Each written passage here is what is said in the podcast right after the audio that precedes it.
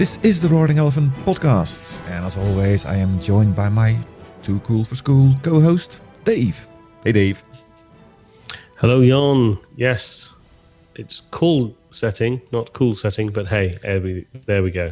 But no, this is this is our wonderfully architected episode, which which is all about enterprise architecture and why it's is it a fabulous thing? Is it a terrible thing?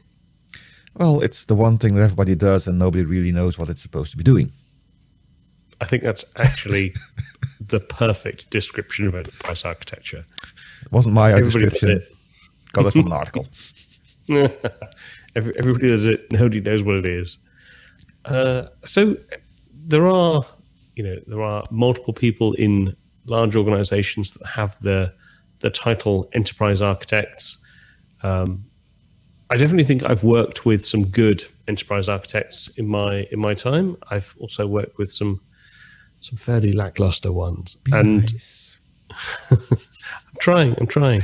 Um, so let's talk a little bit about first of all what enterprise architecture is. At least, you know, I think we're going to ignore some of the the standard definitions because I don't think they're terribly useful. But um, let's kind of perhaps talk about some of our experiences of enterprise architecture and the conversations that those folks have, and then actually get into talking to a little bit about how much of this actually rolls out into th- this is what gets done, and how much of this is just, well, we'll do a bit of enter- quote unquote enterprise architecture, and then we'll just go ahead and deploy whatever it is that we we fancy doing in the first place.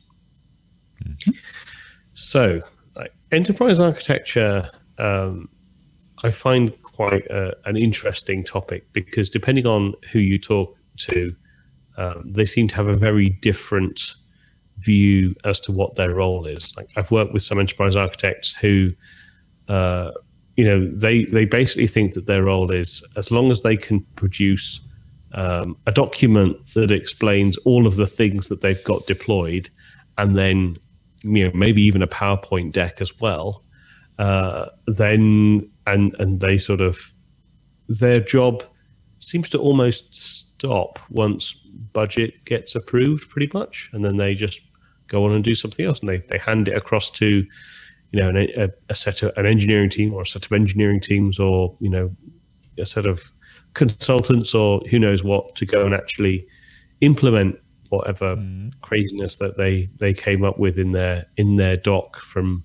whatever knowledge they they managed to build up and i've worked with some enterprise architects who who basically are there for the the lifetime of you know a given project and they it's not so much about the the document or the PowerPoint presentation or the the whatever it is that they're putting together. What they care about is the the the tools and the technologies and the the business value that they're delivering, the the end solution of, of what they're what they're working towards. And so I think there's there's very different yeah, there's very different perspectives that different people bring to um, kind of enterprise architecture. And then I also think that there's a uh, there's sort of a difference that different organizations bring to enterprise architecture. So you on the the one extreme, you've got people that do nothing but plan, plan forever, and everything is always evolving and changing. So they're always planning. And then again, flip side of the spectrum, you've got people who barely seem to do any planning and instead instead just kind of go from deploying one tool or technology or thing to the other you know, without any real thought of how any of this is going to work together. So yeah, long intro monologue, but uh, what's what have you what have you seen in this space? Have you seen like these different extremes? Um, oh, I've pretty much seen everything under the sun in the decades of uh, working in IT, I think. And uh, I'd rather just re- reply to what your intro, your monologue intro there, because you, you presented two two extremes, perhaps, but is one of those the right way and one of those the wrong way? Because on the one hand, the people that started with saying they plan and then kind of chuck it over the fence, have somebody else do it, which would mean a lack of vision, perhaps, lack of progressive vision. And the other hand of them actually doing having interest in technology, which is a good thing, but they aren't supposed to be project leaders. That's a different role, and mushing roles together, usually not a good idea. So, where's the happy medium then? I I think yeah, I think you you do need to try and find some sort of happy medium. I I I would definitely prefer someone that at least remains engaged in a project throughout. I, but I do say I do use that word very deliberately. Like I don't think that an enterprise architect needs to lead the project. I think you're right. Like that, they are a a part, an important part of of a um, you know a new project like whatever it is they're working on. But I don't I don't think that they should necessarily lead it, but they they should be still engaged because mm-hmm. enterprise architecture is is also something that should be evolving as as the project evolves, as the company evolves, as the technologies evolve. It's not it's not really a kind of oh I've done this now, it's sorted. Okay, thanks, bye. yeah, I think uh, I once a long time ago I did a project management course, uh, which was kind of useful, I guess. And for me, the the enterprise architect is more of the guy that commissions the project and then hands it over to the project leader to run the project. But the project leader should continually come, uh, come back to the commissioned the commissioner is that a, is that a word? The guy that commissioned the project yeah. to check if it's still up to date hasn't changed uh, all the requirements requirements are still there the end goal is still inside. So there should continuously be uh, an in and out. And i think in the scrum world it's kind of a similar thing but scrum of course more specifically for software only i would say although people are using scrum for everything these days. But yeah. they have the same thing with the project uh, with the scrum master and the product owner. Which are two different functions again closely related and should communicate a lot, but they have a different uh, responsibility in the, in, uh, in the project and the environment. Yeah, and I, when when you're talking about enterprise architecture, there's also some interesting subdivisions of it, I guess, or maybe like emphasis. So you can have like business architecture, you can have application systems architecture, you can have data architecture, and you can have technology architecture, or you can just start talking about strategy and applications and delivery and uh, there's there's multiple different ways that you can slice and dice this and i like there there are also lots of like very formal frameworks that with that have horrible names like TOGAF and Zachman and FEAF, which just looks awful. Um, and I, I, one of the things I I have seen is like most of these frameworks are are overbearingly like it it should be more of a choose your own adventure in a lot of cases. Like I don't think um, a lot of these formal frameworks work particularly well. And you know, this is I'm, I'm first of all I'm not an enterprise architect. Uh, this is my experience of working with enterprise architects now, it's definitely possible that I have not worked with a enterprise architect that is fully embodied and uh, and a, a, true expert and Zen warrior of the TOGAF or Zachman or FEAF framework. I'm obviously just speaking from my my own personal experiences, but uh, yeah, I, I've definitely I've definitely not been that impressed with these these frameworks as I've seen them implemented by uh, by folks that you know I've seen before. Yeah, but that's always the same thing with frameworks, right? I mean, frameworks are usually built when somebody massive is trying to do something without knowing how what to do, so they need a kind of a guideline, a script of one, two, three, and now you're doing whatever enterprise architecture in this case. And typically those frameworks, because they have to be so broad, so all encompassing, so overloaded with information and steps. I mean, either you don't do enough and it's useless, or you do too much and it becomes a burden to use it. It's kind of normal for these kind of frameworks. Um, simple project management has the same problem. If you have all of these particular frameworks you can follow, and the one I followed, I forgot the name, but we had like the, the mini version of the framework because that was a framework that was so old that they actually built smaller versions of it to make it more consumable. And that was actually pretty good on the enterprise architecture side though and you're closer to that world than i am i mean i'm i'm just a solution architect i i i swim in the technology i don't meddle too much with the, the higher ups, let's say. That being said, enterprise architects are often people I talk with. Mm. Um, but yeah, I don't know. Maybe enterprise, enterprise architecture is still too young, and because just correct me if I'm wrong, but is enterprise architecture limited to the IT landscape? I mean, project management is much broader than that. Building a house, you need a project mm. manager. For enterprise architecture, that is still very much IT focused, isn't it? Yeah, I would say so. I, I don't think I don't think I can imagine uh, anybody doing, yeah, employing something like TOGAF outside of the the yeah the enterprise tech world. It just doesn't seem like it would make sense anywhere else. Yeah, you use in the tech world, but it's the tool. Sorry if I use uh, use the word tool yeah. for person here. I'm using the, the concept. It's a tool to communicate what the technology people are doing with the rest of the business. So maybe here the problem is just a suggestion. It's a, the frameworks built by IT people for IT people who are supposed to communicate with non-IT people, but they kind of never made that connection. So it's a bunch of acronyms and slang and things that the in crowd is all aware of and perfectly clear on. I doubt that. but the problem is that you can't deploy these things because it's too much of a how do you call that um, inside thing. There's not enough connectivity with the outside.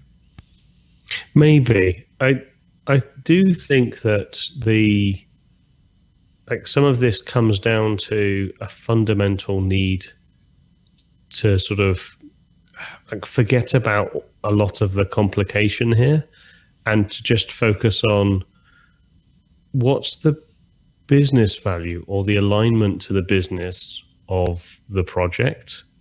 What what is it actually delivering to the business?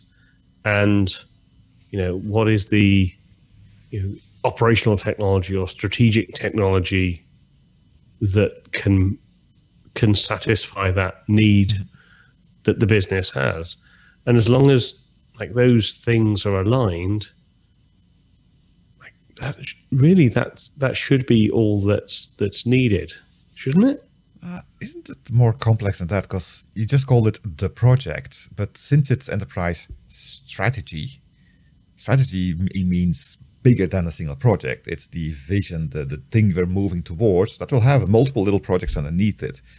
Some IT, some more less IT. It's going to be a grouping of more things. And that makes it more nebulous to kind of formulate what a proper enterprise architecture, strategic direction for a company might be. And it's also very hard, I think, to learn from other situations because every company, every organization kind of has its own thing. They're different sizes, different peoples, different management structures. So it's hard to kind of do a cut and paste. Well, cut and paste is never good, but being able to borrow stuff can usually help if, if, if only to, to check if you're on track, if you're doing something that nobody else is doing, maybe you should ask yourself, is this the right way of doing it?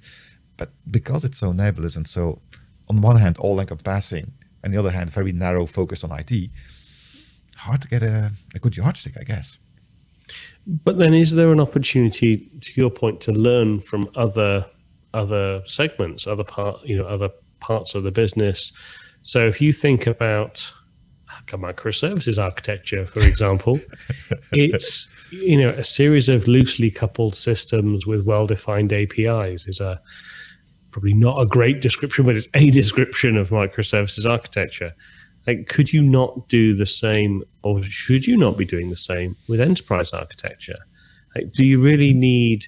Do you need the overall, all-encompassing vision, or can you have a set of loosely coupled projects with well-defined you know apis between them that are all uh, delivering this business value? Yeah but the, the problem is the api right? That that connecting glue layer even in microservices that's the hard part to program and yep. it's the same thing here. And i also now that you talk about this i was kind of thinking we've done this well we companies have done this on the C level because on the C level now, you have a C for data, you have a C for infrastructure, you have a C for applications. That has been spread out. Yeah. Let's say correctly, will depending on how it works out, of course. But then it kind of funnels back to one person, being the enterprise architect, who then again has to split it out to the different departments underneath. So there's a disconnect between the two. And maybe that's the reason that in the later years, let's call it that, the function of enterprise architect has been more hollowed out, become even more nebulous because now you have these different C-level persons that have a direct connection to the underlying pillars in the organization. And the enterprise architect is like a dotted line now. So he doesn't have any mm. insight anymore. He doesn't have the overview anymore. He doesn't have the authority anymore because authority for these kind of roles is very important. I don't know. Maybe that's uh, a contributing factor here. Could be, could be. Or to your point, like maybe I haven't seen as much of this. Like usually, enterprise architecture is a is a function. Like so, there are multiple folks within an enterprise architecture team. Now, I'm trying to think whether I've seen them like aligned under, you know, a particular silo of one of those, you know, one of those C level execs, or whether like they all funnel into one enterprise architecture team, or they all have their own enterprise architecture teams. Yeah, I typically typically see them as a single function, indeed, multiple people, but the folk, the, the, the, the abstract object is a single unity that has to yeah. listen to a lot of masters and has to direct a lot of workers, and yeah, causing issues. Yeah. Now, I'm not saying that's a good thing because in the conversations I have, I mean, a solution architect, I talk with people that are deploying new stuff, new technologies, maybe even change their entire direction in their companies. If I'm lucky, it's an interesting thing for me. If there is not somebody there involved that I would give the name um, enterprise architect, I do miss the person. I do miss the role because it becomes very. Mm. tedious in the end because there's nobody making decisions. Everybody's looking out for his, their own little thing, which is a good thing. I mean, if responsible for part of the business, you should focus on that part of the business. The enterprise architect, for me, the one that I'm looking for, the one that I would like to give the title enterprise architect, is the person that's actually looking across the multiple domains with the focus of having strategic direction working. So having all of the application, software, infrastructure, whatever, nicely glued together and make it work. And if that function isn't there, if it's very badly defined, or it's just the person that I wrote a PDF and threw it over the fence and now it's somebody else's problem. In other words, he's not there, he, she, sorry, is not there. I do really miss that role. So I, even though the role maybe is less defined or present, I do think there's a need for something to fulfill that role. Yeah. So what it seems like we're coming round to in the world of enterprise architecture is that we agree it's a useful. We agree it's a useful role. We agree that we miss it if it's not there. But the level it, it's they're not necessarily a, a, an individual project lead. They've got a wider mm-hmm. remit sure. than that. They're not tied to a particular silo with an organization. Again, they've got a wider should have a wider remit or view than that. Um, but they're also not they're not driving individual projects. They're contributing towards them. They're staying engaged with them. They're you know watching and maybe guiding from the sidelines, or you know um, more monitoring I mean, guiding mm. in the uh, aggressive sense, let's say, not the gentle guide that takes you by the yeah. hand, but guiding if something goes out of the rails, put it back. That kind of guiding. Yeah. Yeah. So, enterprise architects, then we're saying, like, should have the big picture, should have the authority to course correct as and when necessarily, like, should and have to formulate the consequences of decisions made. Yeah, because a lot of uh, architects I meet, they always say yes, and then they have to figure out how to how the hell we're going to do this. Being able to say no is also a very important uh, capacity you should have. Yeah, well, I think that goes for a lot of people, not just enterprise architects. But so they should, yeah, so they should have this vision. They should have the ability to, as you put it, aggressively guide, and they should also have uh, the ability to evolve projects um, that you know are, are, in operation or have been completed. Like if there's a we know that this this space, the technology space, is always evolving, always moving forward, always changing, That's and so, which is a good thing. But that does mean that the decisions you make at the start of the project may still, you know, may not be entirely valid or correct at the end of the project. If you just like plow ahead and go, well, that's what we said we were going to do, so that's what we're going to do, um, you may not end up in a position that that you you were overall happy with. I'm gonna nitpick here. I mean, that's Yeah. not a problem. If you decide what you're gonna do, you should do what you want to do. Just make sure that the decisions you make have flexibility built in, which means Yep. go for uh, the best possible. Don't go for ten. On the other hand, don't go too vague because again, but then again, on the enterprise architecture, I think you can stay rather, rather abstract. That can still be guidelines, directions, and once it trickles down to actual project management, that's where you set things. And again, that's where the connection between that commission of the project and project leader becomes hmm. important to make sure that the values that are set for the project are managed correctly and reset correctly, dependent on the more vague direction in the enterprise architecture. That Yeah. makes sense. I think so. I think so. Wow. But I think, uh, yeah. So at the, at the core, though, what we're saying is, as long as the like the enterprise architects are the people who join together the technology and the business value, and make sure that one supports the other. But if that's true, what does the C level do? What does the CIO or the chief data officer and what is Well, their role? How They set the role? strategy, right? They It's they the set same the thing, right? Mm, yes, but not at the same level as like I see it as different levels of abstraction. Like a, a C level is gonna like set an overall strategy or direction. Maybe has some idea about how that might be reached, but probably, you know, no kind of no level of detail. Not really Okay.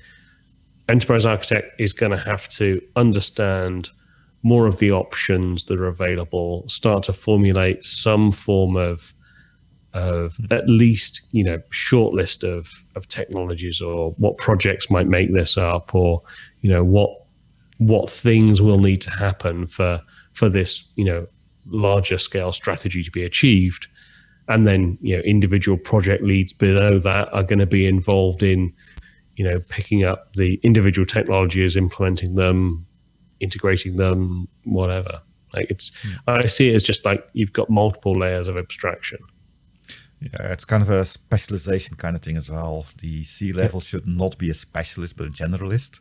The enterprise should not be a specialist either, but be more specialized than the C level to be able to direct the real specialists beneath, uh, beneath, bad word, under what? There's no good word about this. People doing the actual work there. Um, another distinction, actually, which when you were talking, uh, I picked up is there's usually one C level person and there's a number of enterprise architects Yep. which allows them to have that further specialization role in there, which kind of organically leads to this nice pyramid of abstract and ever more specified, ever more specialized until you reach the poor people actually doing all the hard work. Yeah, I count myself Oh, I would- those. i would say everybody's doing everybody's doing hard work surely presentations are difficult y'all Yes, I know. As a solution architect, I give a lot of presentations and demos, and that's a lot of hard work. My boss might be listening to this, so I must say this. yeah there you go. So that's a that's a quick walk down uh, enterprise architecture memory lane uh, i do think i do think the enterprise architecture role is interesting. I do think that it is much more than slapping a bunch of product logos on a couple of slides with a quick video clip and like ta-da that's what we're going to do. Like the there's there's sort of uh there is a real skill to getting this done right and getting this done at the right level, having the right level of engagement, overview, um, and sort of you know longer term commitment to a to a project. Yeah, and it's going to get harder in the future as well, I think, because uh, everything gets more complex, more decoupled, more people, more cogs in the wheels, more whatever you want to call it. So having a fully conceptual view of everything gets more and more zen. It's really getting harder all the time. Mm. So I'm not entirely sure how, if this role will have to modify itself in the future further. And that may be one thing to look at. I guess we can agree that enterprise architecture is long term, not a short term thing. When the pandemic Yeah. hit, we had a very big change in a very short term. Would it be correct to say that people that have good enterprise architects and therefore they're not the project leaders, so they're generalists, they're abstract, they have the strategic mindset, that companies with those people were able to better adapt to the new reality than people that had, or companies that had the more rigid, more make a PowerPoint, throw it the fence kind of people? I would say probably yes, but then there's we we kind of talked towards the the start of the session really. Like there are definitely there are definitely organizations who almost don't have an enterprise architecture function and instead just as they need something they do that thing and they, they figure out a way to plug it in and then they they move on to the next thing that they need to do. And they don't really think about the the larger architecture as long as everything's moving forward and moving in the right direction then they're all good. Now i suppose one of the questions is is that an enterprise approach? I i don't know. The enterprise of one. I mean, so if you look at it from that perspective, you you know those kinds of organizations will have you know just rapidly rolled out a bunch of technologies that supported the the the evolution that an organization will have need to gone through.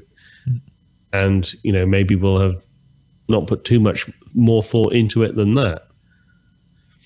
But does that mean that that's that's better um, I don't know. When, when you talk about this, I, I'm actually thinking of something I would call an anti pattern for good enterprise architecture, and that's the bottom up approach, where every new technology is presented by a developer somewhere at the, the, the bottom of the hierarchical tree structure, whatever it is.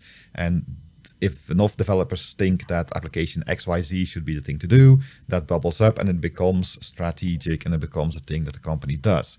And in these kind of situations, uh, on the one hand, I see them work very well through the flexibility because they're very easy to adapt to new things, but they're very hard to have a strategic direction. And in those companies, I usually see the enterprise architecture role reduced to rubber stamping decisions made by others and facing the consequences when things don't work out the way they expected because there was no overreaching sight, no, no over abstract view on what the, the strategic end goal in mind was.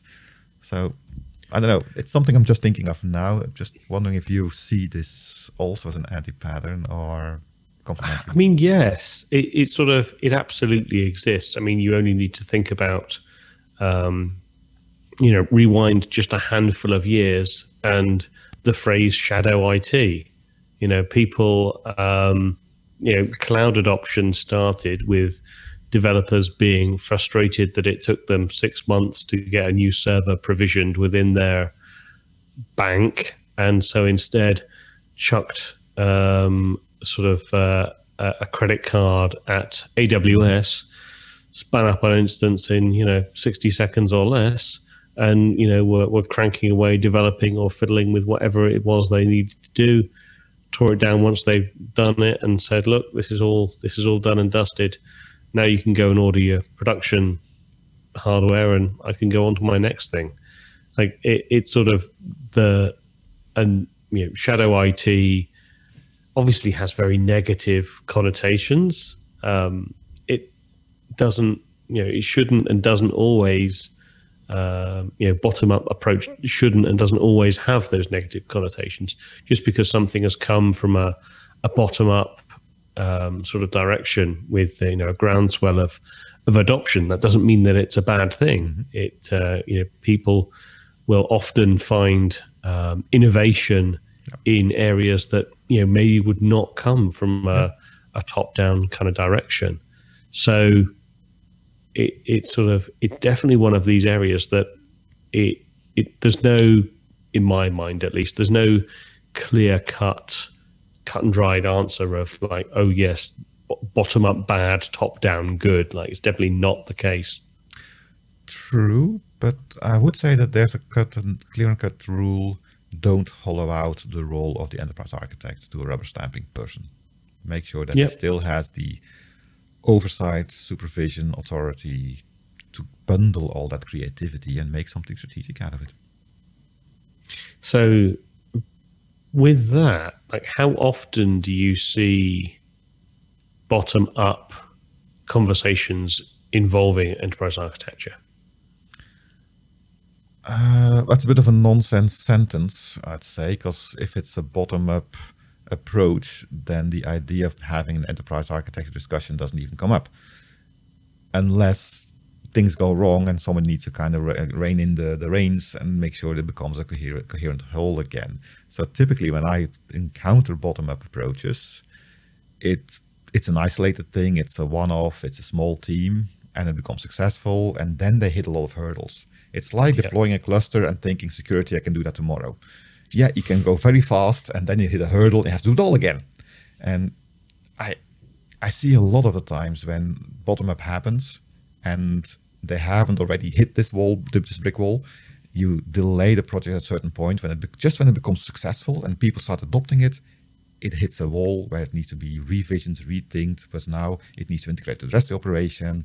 and those architects need to get involved, and you lose. You haven't lost the creativity, but you've lost all of the acceleration you got from it because you didn't think ahead. And that's what I meant with enterprise architecture shouldn't be hollowed out. The role should still be hmm. available, mm. applicable, and they should have. If the company does a bottom-up approach, which, as you said, is neither good or bad, if it works, it works, as long as it's done well. But the enterprise architect should also be involved at that level at that point, at least be aware of what's hmm. happening and have already the authority to guide that a little bit. And that's a very tricky thing to do because where's the the, the, the, the, the line you cross when you move from guiding to dictating. And that's a very tricky one. Yeah, indeed. So, anything else to add on the glorious world of enterprise architecture? Um, the only thing I would add is I've got a good respect, uh, great respect for good enterprise architects, and I'm very happy that I, I am not one because I don't think I'll be up to the challenge. Yep. I think it's a I think it is a it's a particularly important role. And I think those that those that do it well embody the value that technology can deliver to organizations. Like they I think they're they're a real like force multiplier to an organization a good enterprise architect that can see the advantages of technology, the direction the business wants to go, the value they can extract from it, and like the way to fit all of these pieces together is pretty awesome. Mm-hmm. Yeah, totally agree. Cool. Well, in that case, unless there's anything else from you, no, it's all yours. Then that is all the time we have for today. You can support this podcast by becoming a Patreon. Every contribution helps. We are on YouTube. You can like, you can subscribe, you can hit the notification bell, you can comment, you can uh, call out just how pale I look on YouTube. But all interaction is good. Please go to www.roaringelephant.org for a link to our Patreon page and for more information about the podcast. You can even follow us on Twitter using the at Roaring Elephant tag and send your feedback to podcast at roaringelephant.org if you fancy some good old email action. But until then, my name is Dave. And my name is Jon. And we look forward to talking to you next week. Goodbye. See you then.